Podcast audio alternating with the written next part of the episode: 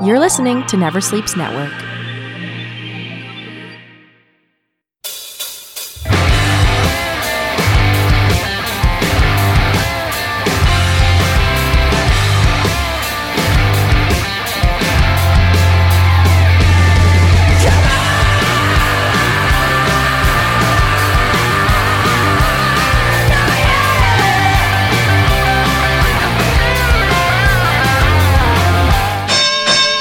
Welcome, family, friends, fans, and foes. It's time once again for Never Sleeps Network's Talking Wrestling. I am your host, Casey Corbin, and thank you for joining us today in Never Sleeps Network studios. Actually, we're not in the Never Sleeps Network studios today. We're sort of on location uh, in my uh, room, my realm of excellence. But uh, we have got a great show for you today. But before we get to the show, uh, remember to hit us up on all those social media outlets you know, whether it be the Instagram at Talking Wrestling Podcast on Instagram or on the Twitter. You can hit us up at TNW Pod on Twitter. We now have the Facebook page up and running finally. Uh, feel free to go there, give us a like, give us a follow, uh, watch one of the uh, all the show bios and pictures and uh, you know the links to the iTunes are up on there, so you can hit a click, hit us and click us. Go there. Um, also, uh, on talkingwrestling at gmail.com. If you want to send us a message, you can do that. Also, remember that the, uh, I haven't said this in a couple weeks, but you know, the postcard contest is always a go. Uh, anytime you want to give us a rating and review on iTunes, uh, you give us five star rating, favorable review, we will send you a postcard from the 80s of a vintage wrestler, whether it be a Von Erich or Kevin Sullivan or Jimmy Garvin and Precious or uh, who else? Jesse Ventura might be there still. Uh, a lot of postcards are left. We got about 24 of those postcards left. Uh, 10 have gone out. Thank you to everyone who is uh, giving us a review and a rating. It helps the show, and uh, we appreciate you doing that with us. Um, so yeah, get those reviews in, get those ratings in, and we we will get those postcards out. Wouldn't it be nice? Just someday you come home, hard day at work, and then all of a sudden, boom, there's the Iron Sheik in the mailbox. Cameraman, zoom. How how awesome is that? Think about how happy you would be if the Iron Sheik just said, "Open me up, you fucking jabroni." You know the way the Iron Sheik is. And this isn't the Iron Sheik now. This isn't the Iron Sheik, crazy Iron Sheik. This is the Iron Sheik when his gut was like a washboard. We're talking about the Iron Sheik, well, pre Hulkamania. Well, the Iron Sheik pre Hulkamania was the World Wrestling Federation champion. So this is what you're getting. Although he doesn't have the belt, but he does have the Iranian flag. This is something you want. Uh, speaking of something you want, let's get to today's show and today's guest. Uh, my guest is a good buddy with me. Uh, he uh, he'll tell you about himself in a few seconds, but I'll tell you a little bit about him right now. Uh, he's a comedian. He's a television personality.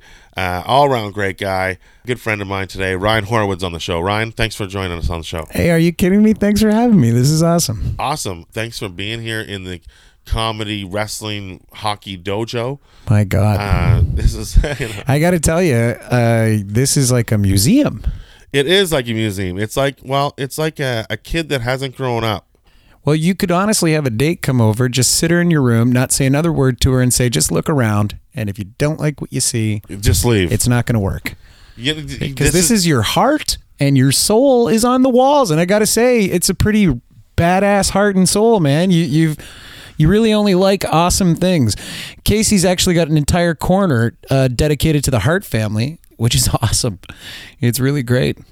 The whole thing. yeah. It's it's sort of like everything that I love is in this room and framed on a wall, and everything is signed. Like all my heroes, every picture is signed. Well, that's the thing, you know, like it's uh, everything. It's not just a picture of something. If it doesn't have an autograph, Casey doesn't want it. And then on top of the music that you love, the sports, clearly a giant Islanders fan, there's actually just two bottles of what looks like really good hot sauce uh, that haven't been opened that are on a shelf. And those are just there in case. Well, those hot sauces are um, from the bassist of Van Halen, Michael Anthony. That's his hot Of- sauce. Of course they So I've got two bottles of his hot sauce, which I bought when I was down in LA. Uh, right there. One is in the fridge that I actually use. It's the same as over here on the Sammy Hagar Shrine, where I have uh, a, f- a full, like two full bottles of tequila and one full bottle of rum, never been opened. My well, God. the tequila actually the tequila's gone. It's been opened, but the other bottle up in there is uh, that bottle's 14 years old. Oh uh, the uh, the blue bottle. it's too bad that stuff doesn't get better. It doesn't get better, does it? In time? I don't think tequila That- ages that better might in time. actually just be rubbing alcohol. Does it get worse? I don't think know. it gets worse either. But Yeah. You know, Well, look, in a zombie apocalypse, where you got to shut shut yourself in this place, man, you got a lot to look at. You got a bottle of booze. You're couple be good. bottles Yeah. of booze. Yeah. And then it's like the the stuff that you have signed that, that's just right in front of us. And we were talking just before we started. Man, Ricky, uh, the Dragon Steamboat, uh, so awesome. Autograph right in my face, and then everywhere you look, it's something amazing. Yeah. You Yeah. really need to if you want to, you know, if you need to make rent some month, maybe you just like get a lineup of have have people come in that are fans of this stuff, like a little museum. Yeah, if you're a fan of uh, Mitch Hedberg incense, I have some on the wall. You know, Yeah, along with uh, with again an autograph. uh, yeah, yeah, and uh, not only that, the best part about the Mitch Hedberg uh, segment of my room, which includes a, a name tag, there's random bumper uh, stickers around the room that have his jokes on them, is uh, an autographed cover of his first album, and then a review from a show that I was on with him. So I can always say I opened for Mitch Hedberg because I have the Ottawa Citizen Review framed in my wall. Oh man, that's crazy. Yeah, and then the rest of the stuff has been donated by his uh, widow, uh, Lynn Shawcroft. Thank you, Linny, Oh uh, wow, who's yeah. been nice enough to give me bags of Mitch Hedberg stuff that she has a lot of. See, that's what you do. You just end up loving things where you know you have some access to it because God forbid you ever become a fan of somebody who's not around to sign something for you anymore. Oh, I know. yeah. Oh, I, don't to. think you would do that. It- oh, I was about to get into Stephen Hawking. No, thank yeah, you. no thanks. Oh my God, that's a weird. Well, he'd make one hell of a wrestler, eh? Oh my God! Steve- Every match would be a handicap match, and he would find a way to win because he's so smart. yeah.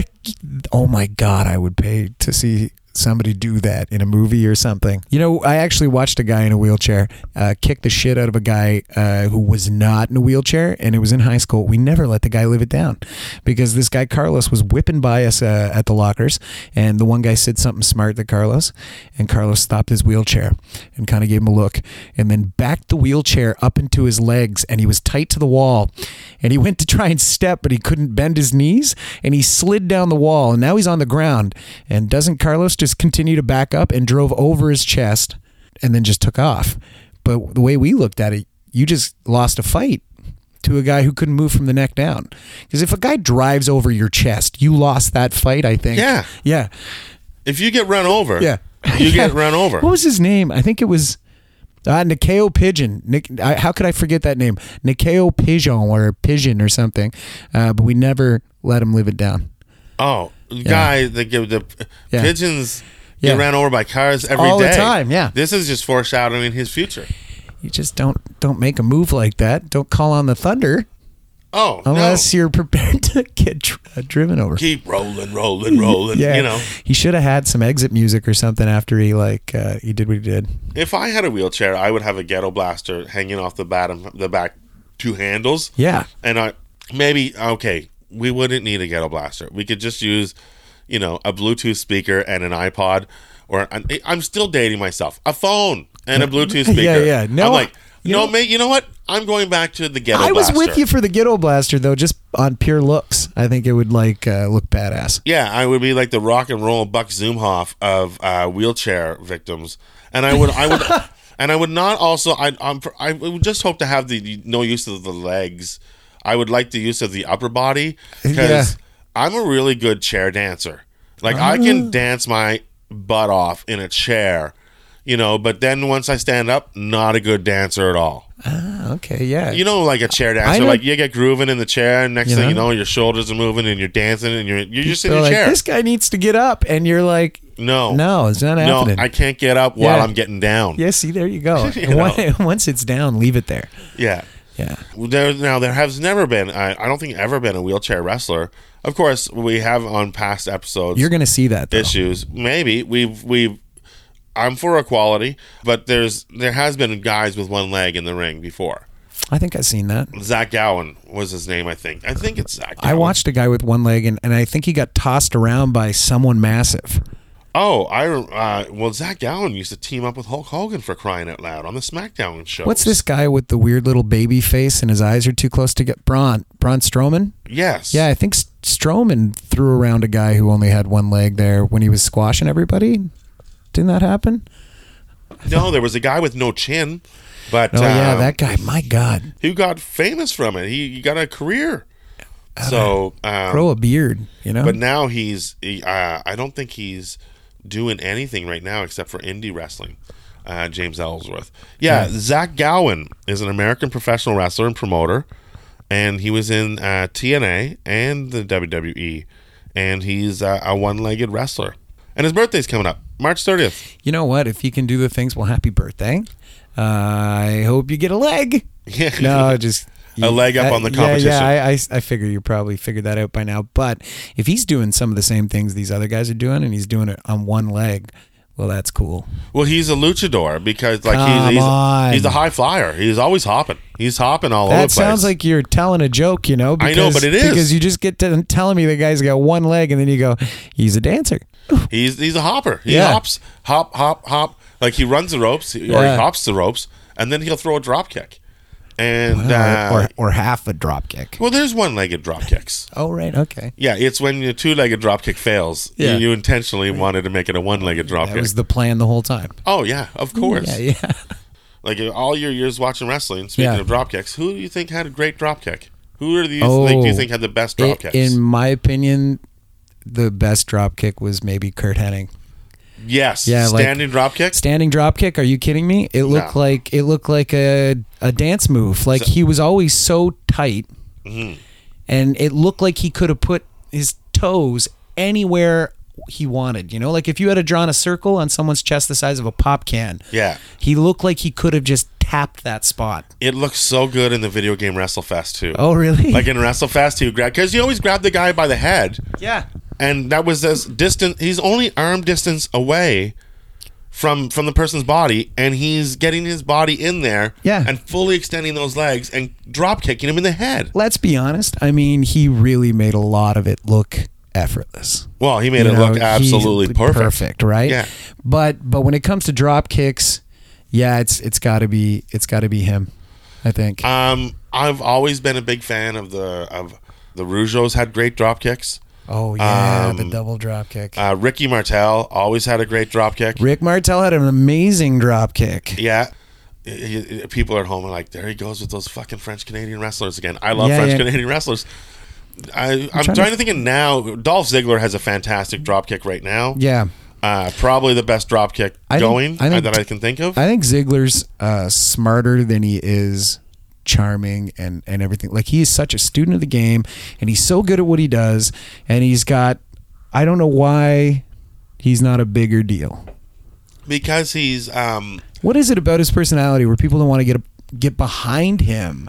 Like when it's when it's uh, what's his name?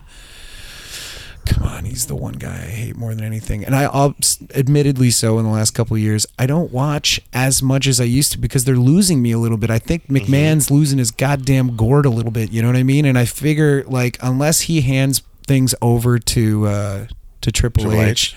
Uh, way more because look what he did with uh, with the other. See, this is horrible because I, I who's that? Like what he's done with. well, Triple H is running what's it called the uh, NXT. NXT. Yes. I'll watch that most of the time now more than like because I don't have a lot of free time. So when I get a chance to sit down and watch something, I'm happier to watch an episode of NXT than I am sometimes Raw or anything, you know, because like I think he's doing a great job with with what's going on there. And now here, okay, for for me to answer your thing, you don't know why why Ziggler gets the push. Yeah. Number one, he's been there forever. He has gotten pushes. He's a two-time And world just champion. never gone all the way over. Yeah, well, he's gotten over, but he just never proved that he's the guy. And the thing is, is like, I think the people that they want champions or that they see champions are 100% committed to wrestling. They are, they live, they breathe. They, that's what they're known for. They're Right. WWE. Even if Cena's going out into the movies, he's still known to be John Cena. Yeah. As John Cena. We all know him Yeah. as a wrestler. Oh, it's John Cena, the actor. So when you go to Dolph Ziggler, his Twitter, this is what his description of himself is stand up comic. I wrestle to pay the bills. Oh, and former WWE heavyweight champion. Again, whatevs. Oh, never mind then. That's my my questions answered just with his bio on Twitter. Are you kidding me? He sounds like that's why I don't think he he's going to be world champion because he whatevs it. Yeah. It's, it's whatevs, and he's not even a wrestler. He's a stand-up comic. No, he's not even that because well, I mean, he can call himself a stand-up comic if he wants, but but that's like me calling myself a wrestler. That's like me saying that I'm a wrestling podcaster. Yeah. A wrestling podcaster, Yeah. but I do stand up to pay the bills. What else? Yeah. I always don't you get pissed off when people do that? When people just assume that stand-up something you can just do. Well, it's not. It's. Uh, I often question how are. where their minds are when they. It's like, do you tape your sets? No, obviously you don't because you're living in that moment and Yeah. and then you fabricated that moment to what it was on stage Yeah. for you. But that's not what it was. Like there are so many bad comedians out there that call themselves comedians, and it's it's it's and it's like there is some sort of delusion that you get on stage because there's a high to being on stage Oh God, when you're in front of an audience and you're in control that's not part of why you're doing it. of yeah, it's everything. You know, yeah. The the high of killing on stage and coming off stage and feeling amazing Yeah, is the best feeling in the world. But in Canada, it's it's crushed right away when nobody looks you in the eye as they walk past you at the at the door on the, as they leave. or if it is happening, it's the it's the only thing that keeps you going in Canada because there's not much else. Oh yeah, and exactly like when when you tank in doing stand up, you can't wait to get back on one stage so you can fix it. Yeah, You know, it's I don't know if it's like that in wrestling. I just think you can go out. I think if you have a great match, there's nothing that beats that great match. And there must I- be oh, man, can you nothing. Can you imagine? just walking into a room of thirty thousand people just cheering? I don't know if they Yeah. alter things after pay pay per views are uh, filmed because I think sometimes crowd reaction they might fuck with that, and it's only because I was at Mayhem in uh, Toronto. Yeah, I was there. Yeah. I was at Mayhem and the way that arena and they didn't want it to happen like this. They wanted people cheering for Goldberg. And the way that arena popped for Bret when he came in and it was fucking you couldn't hear anything. People were losing it for Bret. And then I watched it later, the pay-per-view. Yeah. And there was a Goldberg chant on the pay-per-view and that didn't happen. No, So like things are weird, but I can't like I remember watching like Bret come in to this the pack pack crowd and it's going crazy. You don't even have, you'll never have that even at stand up. You could play a huge theater and it's still never going to be in an well maybe. I mean Kevin Hart's doing it, but like let's be let's be real. What would that be like? You're Bret Hart, you're walking into a place. This is towards the end of a, a really long career already. yeah, And man, you know what the story's supposed to be. You know that these fans have been told like that Goldberg's their guy, and they still go, you know what? Fuck that, Bret, you're our guy. He came in and man, it was awesome. I can't imagine that. So what what did he come in and do? He just walked in, just walking in, the place blew up. Like they didn't want that almost. Now was It's this like- is now wait this was- is the one with the steel plate under the okay. the. So no, this that, so that wasn't mayhem. This was that was that was Nitro. was it a WCW Nitro? Nitro because mayhem was where he won the championship. He it was in a tournament Right, and he uh, beat I think Chris Benoit in the final. right. Goldberg was there. Goldberg wasn't even at Mayhem, but I knew you were talking about. it. I just Was it didn't want to Mayhem? correct What, did they film both of them or something at the same? No, they the were about thing? six months apart. See, you were at the So you were maybe- at the you were at the Nitro that was Bret Hart's first appearance in Canada after the screw job, and it was years later. So maybe that's and why. everybody was going nuts. Nuts. And Bret Hart came out and cut the greatest promo. Yeah, he but I- sang the national anthem. but I could have swore.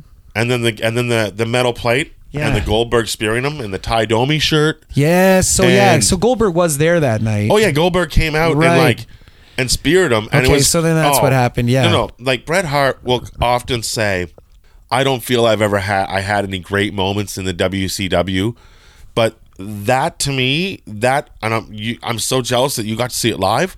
That to me is one of the greatest Bret Hart moments of wrestling.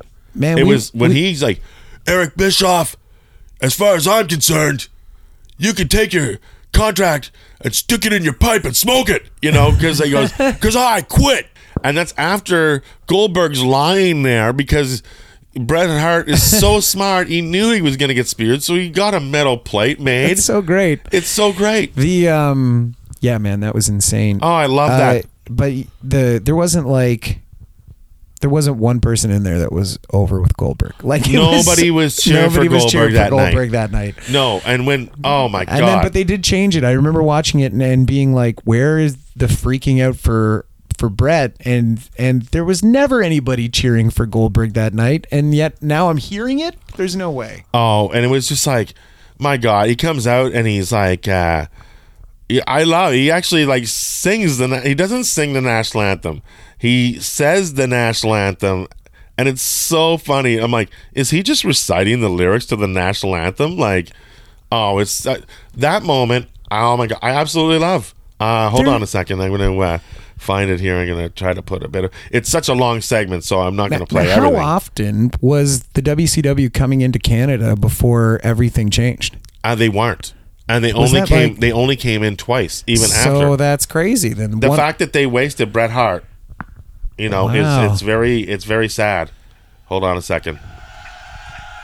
We'll put this on. March 29th, 1999 was when this happened. yeah, I would have been uh, 19.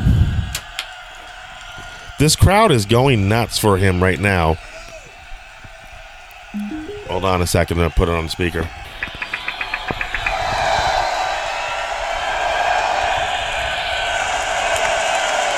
It's nice to go to a place where you see some kids in the audience, too.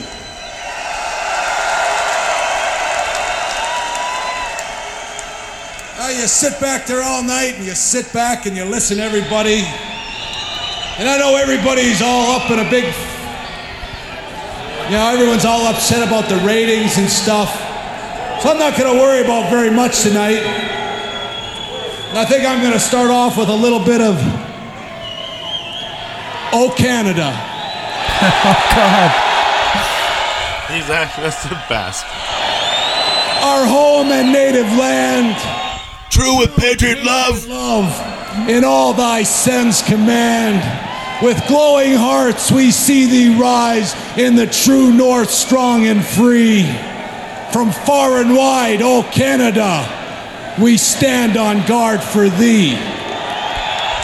Now you know he has American citizenship as well, right, right, right. but he chooses Canada, and that's what makes him so great. Man, to me, Bret Hart might as well be Terry Fox, Don Cherry, like you know, Wayne Gretzky. For over a year, five time world champion.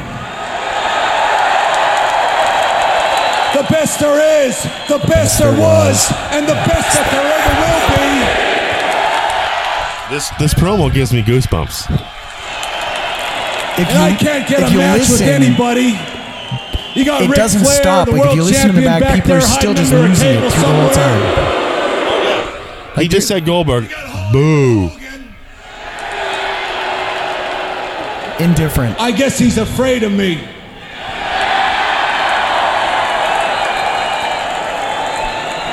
You know, I'm going to get right to the point. I came to the WCW to earn a reputation, not to lose it. I love that line. And I got one point I want to make. I want to prove that I can excellently execute any wrestler I want, anytime I want. They're behind him. They're behind him. So let's cut to the chase. The franchise player, William Goldberg. The man. The man. You big chicken. Oh, so good. He thinks because he's built You big pancake, chicken. Can run Yeah. over top of me. Well, I'm not going anywhere, Bill Goldberg, till you come out of that dressing room biting your fingernails, trembling with fear, because you can take me on right here tonight in Toronto, Canada. Holy God. It's it's so funny how something can bring you right back. He's. He's putting up all this money. I love this line. to take on Steve Austin. Well, let me tell you something. I beat Steve Austin every time I ever fought him. Oh, it's true. It's damn true. He likes to fancy himself some kind of big, fancy, tough football player. Well, I got news for you, Bill Goldberg.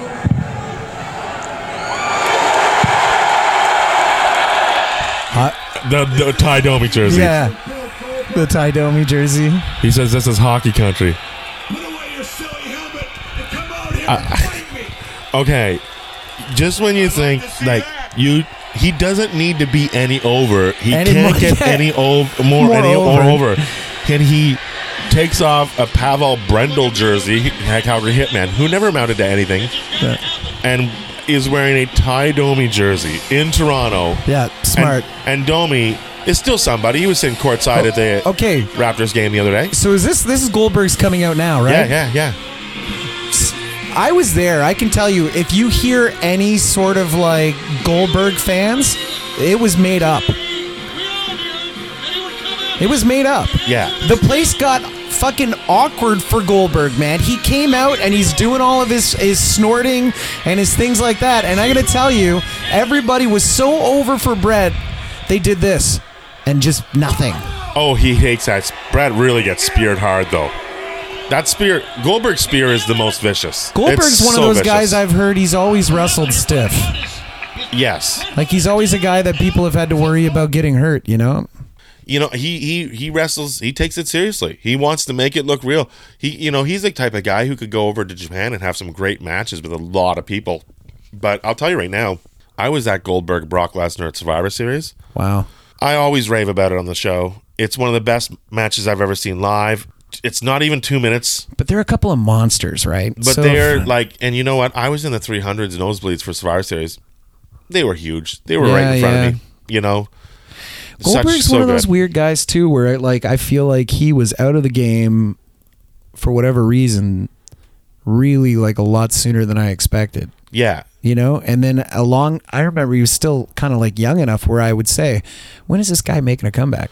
I guess the way it worked is when when WWF uh, bought out WCW, numerous guys were under guaranteed contracts. They didn't have to go to WWF. They were getting Yeah, paid yeah. regardless. They're making their money. Yeah, so they're Sure. making money, their money sitting at home, and a lot of those contracts ran out four years. Yeah. and then all of a sudden, you know, Gold. So Goldberg didn't come over with all like that's when the WCW invasion happened with WWE. Uh, it wasn't that great because Booker T was like the lead guy. They didn't have all the stars. No. because all the stars were on guaranteed contracts. So you didn't see them come in till later. The NWO didn't come in till later. Yeah. Goldberg definitely didn't come in till later. And then when they brought Goldberg in, they repackaged him and made him the WWE version of Goldberg, and it sucked. Yeah. They put him in white tights Yeah, just brutal. and then biker shorts, yeah, just brutal. and it's just like they didn't do. That's where I'm talking. Sometimes, man, when Vince will make a move with a guy and give him a, a direction to go, I'm just like, you know, as a producer uh, uh, of anything, it's not the move I would make. Like you have Hennig. What what purpose does it serve to not call Perfect Son Mister Perfect? Well, Why- he's not though, Well, he's not. and he never, and he, he there's no way he could be The be. only reason I think it's valid is it's his son. You know, like if that's his last name and that's your son, I Yeah. guess maybe you know if you have more respect for your dad and what he could do, and you Well- don't figure you're the same guy. But it just seems weird. Some of the Curtis Axel is all right because first his name, his first name was Mike McGillicutty. No, yeah, that- I remember Mike McGillicutty. I But remember wait, them um, giving him that. You know, But isn't Mike wasn't Mike McGillicuddy a, a, a woman ring announcer from the '80s? I'm pretty sure she was. But the blonde-haired, Farrah Yeah. Fawcett looking woman, yeah, yeah. that her name was Mike McGillicuddy. Come on, I th- Why would they do that? Her name, I know her name is Mike something. Why I would can't they remember. See, it sometimes you just shake your head and go, "Man, this kid could be awesome." But Curtis they're- Axel makes sense because it's like it's it's it's both his father's name and his grandfather's name. Oh, his grandfather. So yeah, because his, his grandfather was Larry the Axe Hennig. So Kurt, Ah. Curtis, Axel, Axe. yeah, okay. So you kind of have both names in there. Yeah, get- it's better fit for him. But look at he's out there with Bo Dallas, who's Mike Rotundo's son. Yeah, you know, Bray Mike Wyatt's- Rotunda- IRS. IRS's Oh, son. my IRS God. is Bray Wyatt's father. Yeah. Fuck. Yeah. Isn't that crazy? When I when I I knew that the I knew that uh, Bray and uh, Bo Dallas were were brothers. Um, but yeah, I don't know if I knew that. But they're but IRS is their dad. IRS is married to his former tag team partner's uh, sister. So he was t- uh, IRS, not Million Dollar Man, but he was tag team partners also with uh, Mike Rotundo and Barry Windham. Oh wow. So Barry Windham, his sister, is Is is Bray is, and- Bray and Bo's mom. you want to talk about a pedigree? Well, he gets the, he gets Blackjack Mulligan, and it's his grandfather. so he's a Yeah. third. So he's also a third generation wrestler because Blackjack Mulligan to IRS to Bray Wyatt. You know what I mean? It's crazy the generations that that that wrestle and stuff. I always think of like uh, them forcing, uh, and I'm gonna say forcing because he never looked like he fucking enjoyed it. But uh, Flair's son, that really, David Flair. yeah, God, it was bad, eh? Yeah, he was horrible. He was horrible, and it just seemed like like he didn't even really have a choice in the matter. Like, But you know what though? Because of where he was and who he was and his spot in the roster, um, he was the guy that um, sorry George Clooney, but he was the guy that got to uh, take uh, Stacy Keibler's virginity. come on. So that never that's something that George Clooney would never have tag gotten. Oh wow! but George Clooney dated Stacy Keebler for years, Oh, as we all know. But So uh, still he's got one- David Flair is an ex-boyfriend, so Flair always looked like a like to me like a slow version of of of Rick. You know, like Well, he's it- nothing like Rick. Yeah. and it, and and the thing is, is like, who knew that the greatest like Reid Flair also tried to go into wrestling and failed. This is the is that the brother that passed away? yeah, that passed away. Yeah. I think it was an overdose or whatever. Uh, but Charlotte Flair, that there you go. She's talented. She is an amazing wrestler. She's an amazing an talent. amazing performer. Yeah. and um, she's at the level that keeps the Flair. The other guys, they might have had the Flair name Yeah, but they did not earn they did not earn the Flair name. Like they did not. Whereas Charlotte, she yeah she was pegged for greatness because of her size and her athletic ability, but she had to learn everything that she's done in the ring. Yeah. And uh, kudos to Hunter uh, and the and the people at the Performance Center because she is so amazing, and she's the top girl in wrestling as far as I'm concerned until Ronda Rousey learns how to wrestle.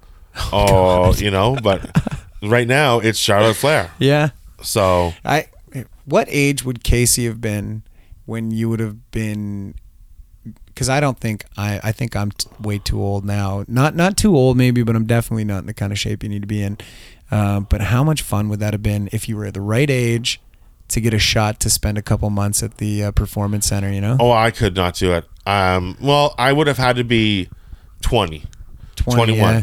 Like in in football shape when I was still in football shape. Yeah. and able to take I have a very low pain threshold. Like when I was um 14, I was I had I was having a conversation at the factory I worked at and I was having my hand like run across the conveyor belt like I was just letting it go with it because I Yeah. like the feeling of the belt taking my hand away Yeah. except I didn't pay attention and it it went too it, far yeah. and it hit the like the end and it went in between the metal plate Oh Jesus. and it's just like jug, jug, jug. so my hands just getting chop chop chop so when they took it out i passed out because of the pain yeah. so i realized very early i have a low threshold for pain No, but I don't know if uh, too many people wouldn't have passed out after having their hand. there was off. no blood it Uh-huh. was just pain i just looked at my hand i just went and i blacked out Oh wow. And then when i came That's up actually a funny angle. That's a funny gimmick. If there's a if there's a wrestler who has something that constantly makes him pass out,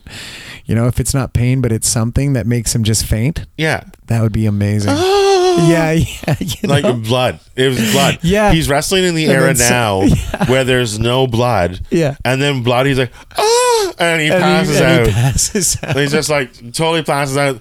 The ref is like, uh, pin him, you Yeah, know, like.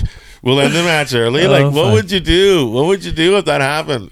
Man, I've watched some of that show. What is that? The the show where they show the kids trying to make it to the big show. Uh, it's on Tough the- enough. Tough, tough enough. Yeah. When they did is those? it tough enough? No, because it's a more recent show. Oh, okay. It's like uh, I think it's like a back behind the scenes thing for NXT and the Mm-hmm. kids that are trying to come up in NXT, so they're not actually Okay. getting matches yet. It's on the WWE network, and I don't remember the name of it, but I, I watched enough of the episodes just thinking this is so cool. These kids are here, and it's not just figuring out the stuff in the ring, but they're having these meetings with Triple H and then what's his name, Prince Albert. Yeah. Prince Albert, yeah. Whatever his name is. whatever his name is, uh, and it's meetings with those guys to work on their character and everything, and to work on their in ring Yeah. persona. And fuck, man, that's that's the fun part for me because like I was a big uh, you know heroes and villains generation you know where where it wasn't so much like like the degeneration x uh and and that kind of like uh what, what was that what was that called the The suck it? What? yeah like oh, the, Attitude Era? the attitude era i never really got into that the way that i, I got into it when there was clear heroes and villains and uh and i, I guess i always just like that always just like that a little bit more but That I, era right before, the era right before um, the Attitude Era, where it seems like everyone had a job, that like a was side weird, job. eh? yeah yeah Like- isaac yankem and and there was the hockey player And and Duke the Dumpster Droese. Yeah. He was a garbage man. godwin You had the pig farmers. pig the, farmer Go- the, godwins Um, that was a crazy match eh the godwins and triple h yeah. The slop drop yeah, match. the slop drop match where like they were spiking each other into a pig pen. but I remember just watching that, and, and when I think of that match, I think of how hard they were going. Yeah. the two of them were going hard. Henry Godwin was a big guy. That's it. He was Yeah. big, right? So when the two of them, I know Triple H. I think he. well, that was the year of punishment for him. Oh. When he was uh, he was supposed to become king of the ring, and because the clique said goodbye in the famous uh, New York curtain call at Madison Oh, Square Gardens, right, right. they were all wrestling each other, but they knew this is our last night together because Hall and Nash are going south to Right. WCW. So they all took their moment and they all took their curtain call. But the thing, the thing is, is Vince could not punish Hall or Nash because they're gone, So I had to punish and somebody. he can't punish.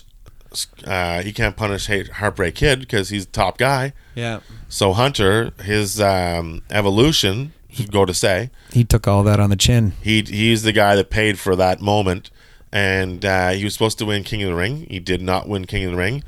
Uh, he was put in a you know a year long feud with Henry Godwin in slop drop matches and wrestling in mud, and like Vince really It seems put it like to him. such a Vince thing to say. I don't care. Create a wrestler. I want this guy rolling around in pig shit. Yeah, well, you know, and it, hey, and he paid for that year, and I'm sure the fact that he paid for that year and he sucked it up and didn't complain about it and just did it, and then won King of the Ring, and then went on to become the Hunter, Yeah. the great champion, then the X and everything, all the champion afterwards. I think Vince and him probably both agree. Like, look at like that's where Vince knew like this guy is good. He's good to go. He's He's, committed, man. You know, and For the then most part, company man. oh no, Committed. total Yeah. company man. Like He he's the coulda- guy. He could have dipped too, right? Like he uh, he would have had the same offers. Of course he would have. Right. And he he came from WCW. Right. People don't remember that. I kind of do, but I don't remember what what he would have called himself there. Terra Ryzing and then he was uh he was also um Jean uh Jean uh, my god, what's Hunter's real name? It's They um, they gave him a French angle. Yeah, no, he Oh, was a. French he was a French a French blue blood type a French Ah. character. The Hunter Hearst Helmsley was oh yeah, Jean-Paul Levesque, which is his name. Yeah. Paul Levesque. Yeah, So Jean-Paul Levesque was like a French I think that's probably the guy. I You know- remember. I watched a lot of early WCW. You know, like uh, there was some of those guys that I really liked before they came to the WWE, and they fucking destroyed them. Well, Like- Razor Ramon was Diamond Stud in Yeah. WCW. Yeah, and there was uh, Big Sky or whatever. Uh, what was it called? No, was it Big Sky? Who? Uh, Kevin Nash. Kevin Nash had a Well, Kevin Nash was Vinny Vegas, Vinny Vegas. That's what which it was, like a million dollar man. Yeah, yeah. gimmick. But before that, he had the worst gimmick ever, where he was Oz. Okay. They tried to make him the Grand Oz, which is Oh, horrible. God, it's horrible. and he- so they put him in a green outfit. and He had a green a dunce cap on. Oh my God. Oh no, it was horrible. Uh, You know who I was a big fan of, and I, and it's so fucked that I can't remember his name because all I can remember is the bullshit gimmick they gave him when he got to the WWE. But uh, Farouk, Ron Simmons, Ron Simmons, yeah. man, he was awesome. And I remember like that's when I really started watching the WCW is when Ron Simmons was the top dog, and then they had weird thing they had weird things going on like uh, Giant Gonzalez, Yes. you know, and stuff like that. Um, and then what's his name? Sub Zero. Uh, the what was his name? The the Who? Glacier? Glacier, yeah, the Sub Zero ripoff. Yeah. Oh my god! And then Malenko and uh, and Benoit and all those guys were massive at the time. Yeah, well, that's when that's that's definitely. It sounds like you just described an episode of WCW Thunder. Well, I had the comic books. That's about the same time the comic books came out, right? Yeah, I still have some of those comic books. Actually, I'm going to get them to you. what's that? The WCW ones? I have WCW comic books from like '91. oh my god! Yeah. Oh, And jeepers. Yeah, I've got a couple of them that I got to get to you. And of course, the Stinger. Stinger was the biggest thing. Stinger and Ron Simmons and Well, I loved Ron Simmons as a tag team with uh, Butch Reed when they were Doom.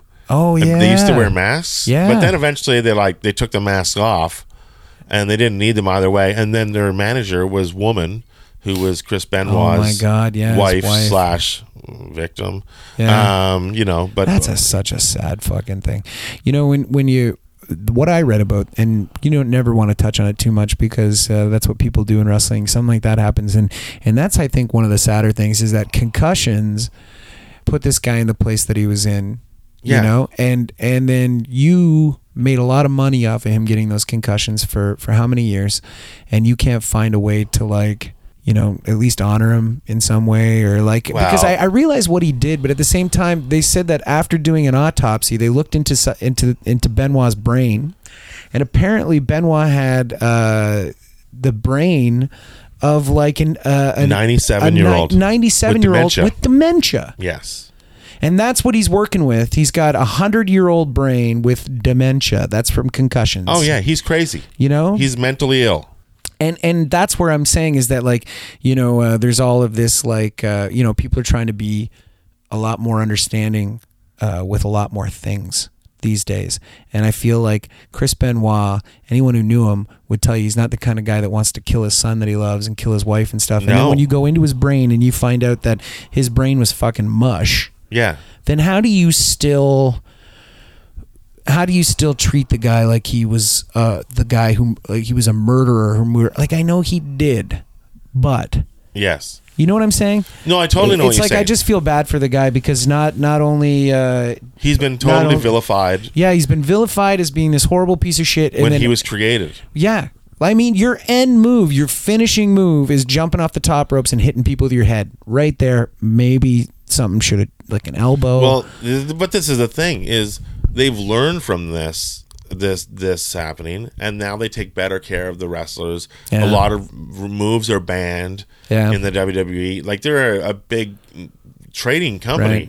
you know, so I mean, there's had, some you things know- that are un- unexcusable, but I don't think that that after learning what people have learned about the entire situation, I don't think that this is something that people shouldn't at some point not treat them like uh Well, they don't they just it's it's not like they treat they don't treat him like shit.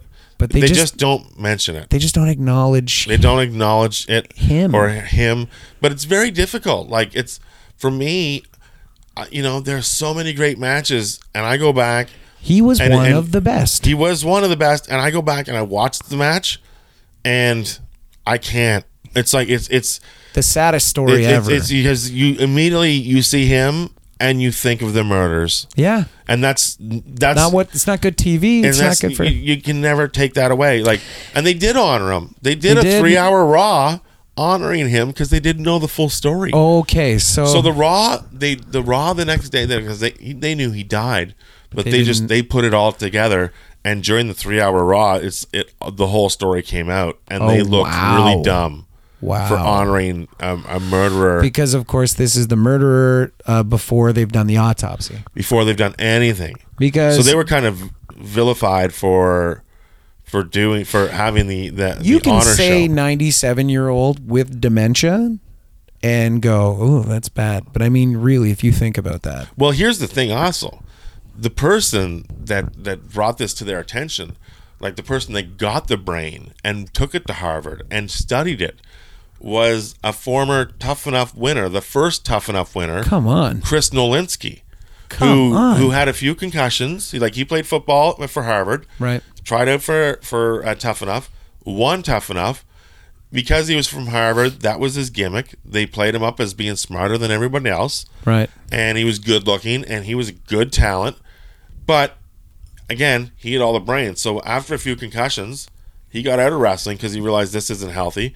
So then he started studying concussions at Harvard. So he was the guy that got the brain. Oh wow, I didn't realize that at all. And and brought it to like, look at we've studied this brain, and this is the brain of a 97 year old with dementia, and this is Chris Benoit's brain, and they look the exact same. yeah, The same little bruises and everything, and like like, that's uh, you know, a nearly a hundred year old person. well, they say he was going crazy. He was constantly writing letters to Eddie Guerrero, and in his letters they were saying like stuff like, you know, I'll be with you soon, brother, and stuff like that. Oh, like my God. he was he, he he was battling. Not only did he have the concussions, which and probably a lot of delusions as well, but he was also battling depression.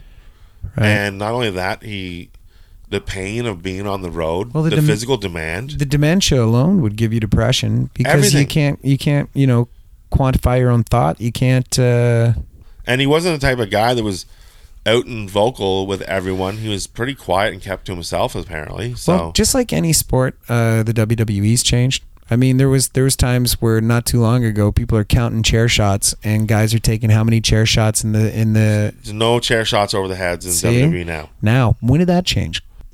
Well, That's progress. PG the P, PG era. Like, like now wrestling has gone back to being PG. It's there's Something your no kids can extreme, watch and you don't no- have to worry well, about- WWE is. Yeah. You want to watch wrestling like more like the Attitude Era. You got to watch New Japan, Ring of Honor. They Ring of Honor. Now, New Japan, I don't expect them to make many changes, only because they've been sort of like almost Forever. yeah shoot fighting kind of vibe, you know. Uh, But with Ring of Honor, they're still doing the multiple chair shots kind of thing. well, they'll do chair shots and stuff like that. I haven't seen a headshot, but Who was while, it that but, took like? Uh, was it Mick Foley that took all the chair? I'm trying to think Yes, of who. it's yeah, disgusting. and it's gross. Like it's like I I remember watching it and being and, and being uncomfortable. yeah, because it it gets to a point where there's too many, and then there's like ten more. Well, there was supposed to be, I don't know. I think it's all in Beyond the Mat where they Okay, document it and they go, and Mick goes up to The Rock afterwards and says, "I thought we were only going to do nine. and he's like, "I know, I got a little out of control." Like there was like fifteen Yeah, headshots, like with no hand going up and blocking it. yeah. Like we're very lucky. Mick Foley's mind is in the the solid shape that it is that he's Oh still my with us and still making appearances and still. I think he was just in Toronto We're seeing weekend. we're seeing less. I think you're seeing less maybe in the WWE guys getting hurt long term. There was that guy. Fuck, I felt bad for him. What was his name? Puke or something like that. oh, Or- Droz, yeah, Droz. yeah, puke. yeah. He's gonna puke. He's got up here. He's gonna. Oh, ah. well, what we need you to do right here, since your name is Puke, we're gonna have you maybe. uh What you feeling a little rough? You you, you gotta puke. You gotta puke. Well, he's gotta, gotta puke. puke. And then he just gotta puke. Pukes on command. But that guy, he got dropped on his head from somebody, didn't he? And, he- and he's like, he was paralyzed, right? From the Yeah? D'Lo Brown. D'Lo Brown Yes. done did him in, eh? Yeah. Which is sad because You got to feel that's a horrible. that- that's a black mark on D'Lo Brown's career, and nobody talks about how great D'Lo Brown was. But D'Lo Brown, I found him very entertaining. yeah. He had a couple. He had a great running power what bomb. did he have weird tits or something? What was with that thing he Well, he wore wore? something Yeah. Was he trying to hide weird tits? Like, uh, weird. I, I, just the, weird tits. It just makes that's like Hey, the name of a rock band. look, Rocky Maivia had weird tits. well, he had to get them sucked yeah, out. Yeah, exactly, right? Yeah, that's why he wore a- a shirt, Yeah, I'm just thinking D'Lo uh, might have had just really big nips. Oh my god, I don't even want to think of that. Imagine if now you won't be able to not he anytime had you like see. double stuffed Oreos. Yeah, just like uh, tea saucers. Uh, just and He's got fucking. Tea He's got. saucer He's got nips. like. Yeah, he's that'd got. be something up. He's got symbols. But there was guys that would. f- I remember hearing uh, what was his name? Ahmed Johnson apparently flat out hurt people. He was one of the biggest people I've ever seen in my life. You you got to see Ahmed. The night that I met Stone Cold, Well, he had a I ch- got I got to see him like everybody walk out, and him and Ron Simmons came out together, and I Oh, spoke to. Ron Simmons. And I did not speak to Terry Norris because he just looked too. That's that's uh, Ahmed Johnson. Ahmed Johnson. He just looked like a bad motherfucker. He just yeah You know, he had that crypt tattoo cross on his back. on his back, shoulder to shoulder. You don't fuck with You that don't guy. fuck with that guy. He was fucking massive, but I, I remember hearing that he was a guy who would be stiff and Yeah. and hurt people. Well, there's a lot of guys that were stiff too. Like Vader was always apparently stiff. Yeah, yeah. But if you were stiff with him, I guess he, he, he didn't like it. Oh You know? yeah, I've actually I think I remember hearing something. You know, it's uh, the again on the WWE network. It's uh, dinner for whatever. You know, where they sit down and they talk. Yeah. And I remember listening to Vader talk, being like, "Oh, you asshole," because it sounds like he loves dishing it out, but then he's, Doesn't like taking yeah, it. he's really quick to complain about somebody that was a little bit rough with him.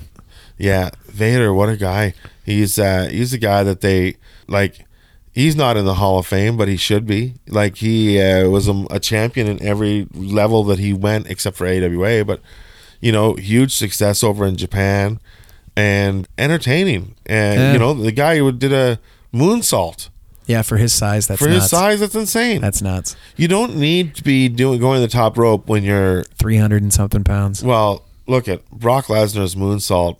It was probably the last time his that The one shooting stars press. where he lands on his head. Yeah, that's probably the last I time he went to the top rope. I almost puked in my mouth watching that. Oh my god, I because can't watch sports han- injuries. I can't handle that shit No. either. You know what the fucking worst one is ever? And and you, I'm, let me say Psycho Sid's leg? Yes, uh, you know. Yes. because you just know that that's what I'm gonna say. Yeah. and that he came off the second rope. He didn't even come off the. he doesn't even come off the top rope when that happens. He's literally on the second rope and and jumps out four or five feet, and then the grossest thing you'll ever see. Yeah.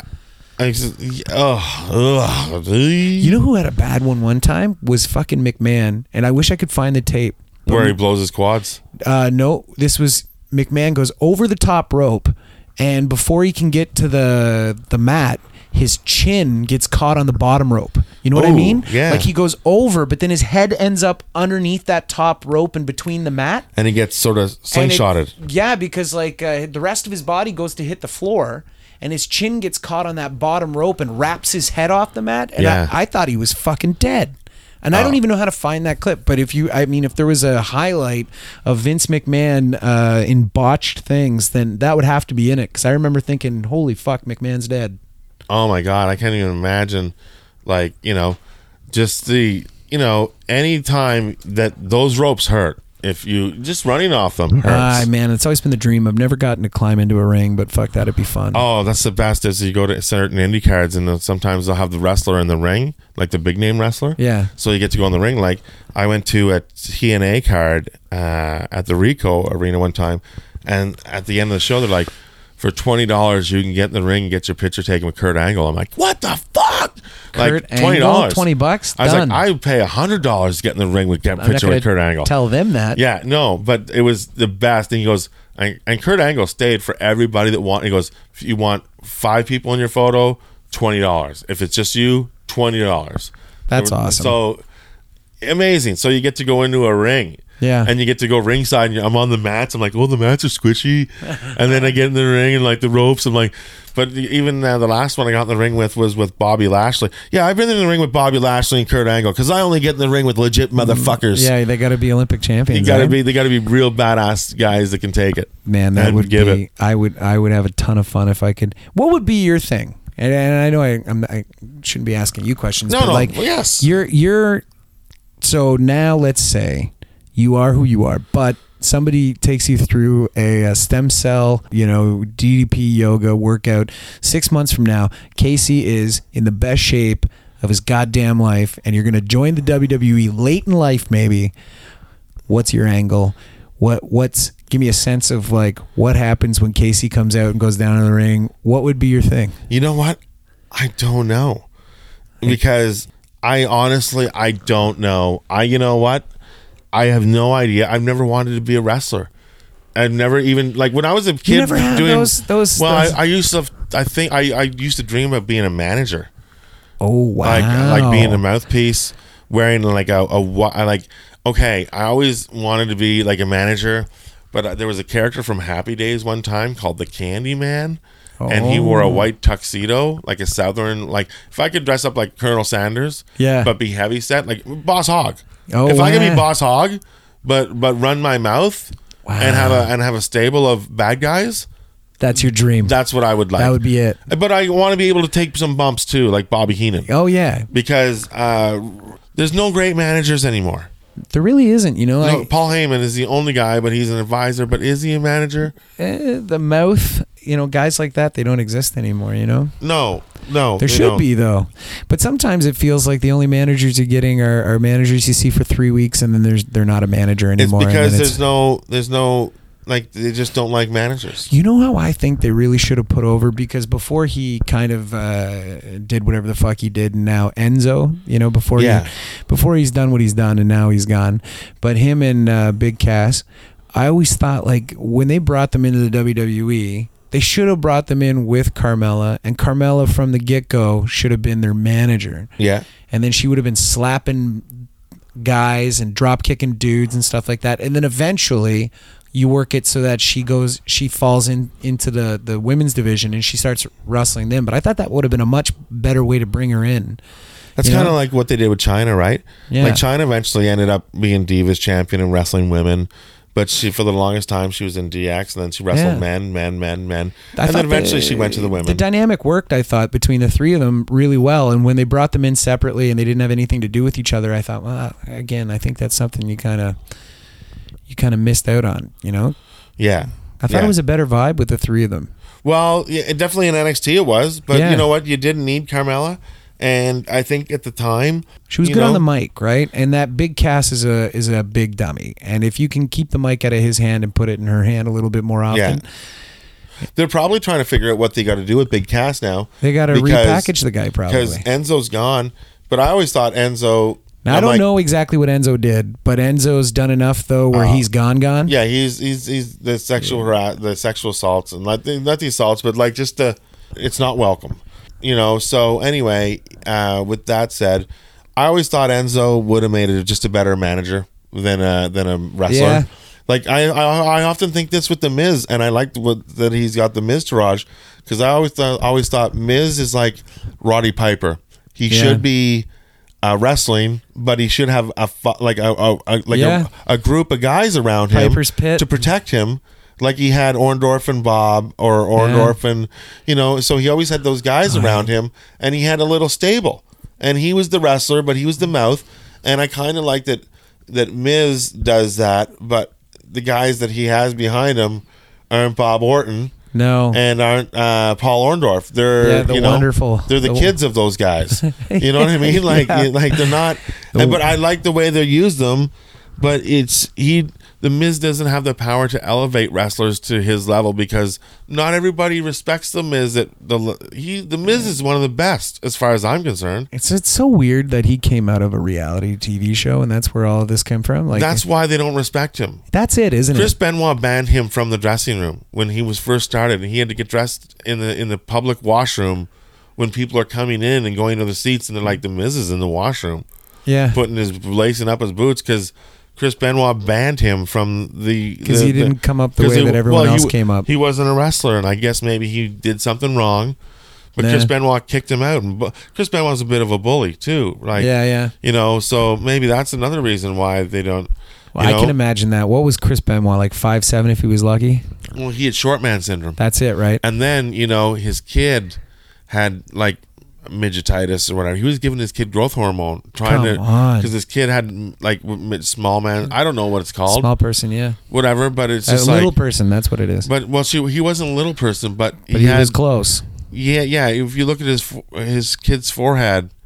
His kid looks like you Oh. know he could have been. So he was giving him growth hormone as a child. I guess just don't let me have a midget kid. I mean, sorry, I, I keep saying midget. I'm so sorry. No, no, no. Sorry. Uh, Uh, uh, it's only we were talking on a wrestling podcast where midget wrestling has been so famous for so long. yeah, exactly. it's hard be, it's hard to change it to avoid saying that little word. people wrestling, which sounds weird. Little people wrestling sounds weird. Yeah, little person wrestling. Little person wrestling, I don't little know. people wrestling. Any way you any way you look at it, it's it's going to sound a little bit different. That's something I think you could see a resurgence at some point. Talking about it, including everyone.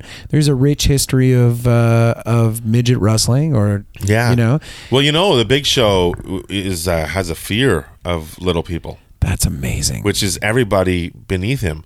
But um, you know, like if, when Yeah. you're, if you're a giant, isn't aren't everybody little people? Yeah. So the little people must be little tiny people compared Terrifying. to every. So yeah. So and- Everything that I've learned from the Leprechaun movies, uh, Chucky, all these movies where kids are the bad thing, the villains. Yeah, anything that's evil and moves fast and is small is terrifying. Wasps, hornets, and midgets. Yeah, I could see that. Seven or eight of them running around. Big Show's only got two eyes. Oh, he's so Big Show is like there's there's there's stories of Brock Lesnar having Big Show over for dinner and then inviting like two of his midget friends, and then they're there and, the, and then he just has them torment Big Show during the entire meal. Oh, Fuck. That's a dinner for three. That really should be. Big Show, Hornswoggle, and and the bull from uh, the Matadors or whatever, you know, oh, El Toro. Oh, Yeah, yeah, El Toro. Those are the reasons why I love wrestling is all the imagine like the imagination and, and the crazy it's like a you know comic books almost. Oh yeah, totally. Just with like that kind of stuff. Well, yeah, like when you, when, you know, you got to realize that before a lot of these wrestlers are created, they draw them. Like the Undertaker was created on paper, and like we want, this is what we want. Who are we going to get to be this character? Well, here's a fucking question that I never looked into myself.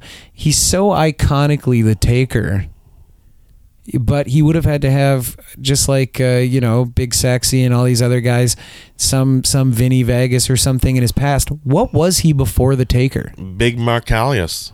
That was his name. Well, he was all well, yeah, yeah. Sometimes Big Mark Callous, yeah, just big. Big Mark something. Yeah, he he dressed like sort of Kevin Nash, like the the leather pants. And the- Okay. the- but he was also part of a tag team called the Skyscrapers. I remember the Skyscrapers. It was the skyscrapers where Sid Vicious and Ah. and Psycho Sid, uh, Psycho Sid and um, Dan Spivey. But then one of them was replaced with Mark Callous. Dan Spivey, maybe. A Psycho Sid. I can't remember. Psycho Sid was what six nine, six ten kind of thing. Both guys were almost seven feet tall, and they were Yeah, both yeah. jacked. My God, man, the fact that they fucked that up and and Psycho Sid didn't play uh, Sabretooth at some point. My God, Yeah. that guy is a perfect Sabretooth in his prime. yeah, And they went and got that other wrestler. What was the other? What was the wrestler they actually used? Kevin Nash. no, the wrestler. Oh no, Kevin Nash was in the Punisher. That's right. Kevin Nash was also in Teenage Mutant Ninja Turtles 2. That's crazy. Kevin Nash was the Super Shredder. Oh really? Yeah, like when Super Shredder's underneath the dock and he's just like blasting uh, the things down. Yeah. Yeah, it's Kevin Nash apparently. He's had a good movie career. Yeah. Those uh, Magic Mikes. Oh fuck, man! My my favorite is seeing him in John Wick. Oh yeah. Why don't you just take the night off? Thank you, Mister Wick. and then he goes home. Yeah, it's great. Uh, well, we're getting to the end of this, so we're gonna wind this up. Yeah. So, uh, where can we find you? What's going on with you, Ryan? Where can we find you? Are you performing anywhere? Well, I'm doing uh, I'm doing a charity thing in Sudbury at the start of April, which I'm really looking forward to. I like to do charity shows if I can. And uh, tomorrow night I got a show, and whether this is up or not, but uh, monthly look for a show at uh, Gatsby Speakeasy, and it's just south of uh, King Street on Bathurst, behind uh, Chill Ice House, which is like uh, the only ice bar in Ontario, I think. And that show is the third Tuesday of every month, and it's always a stacked lineup.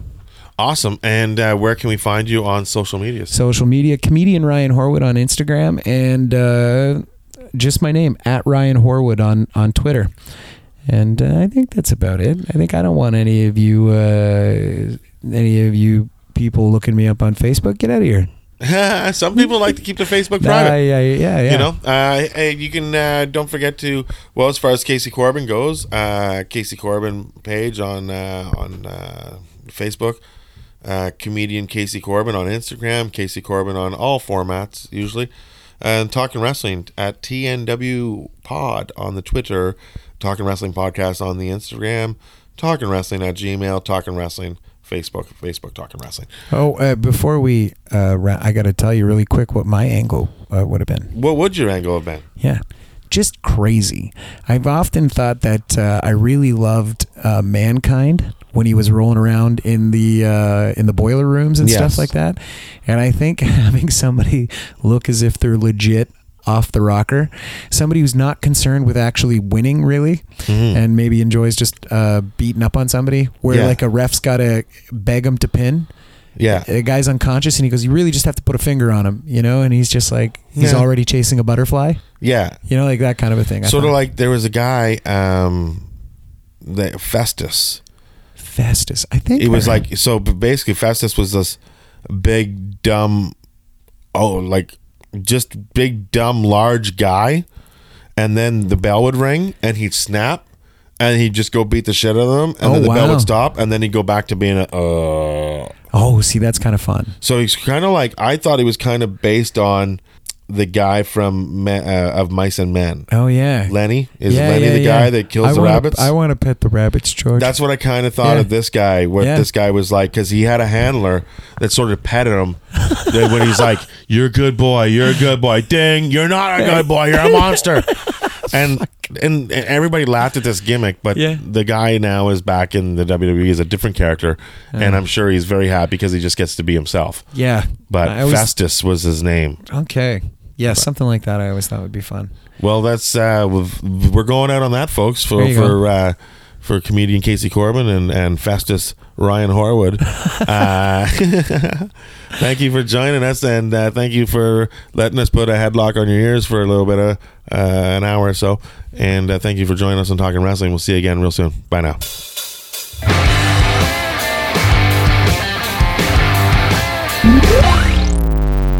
Never Sleeps Network.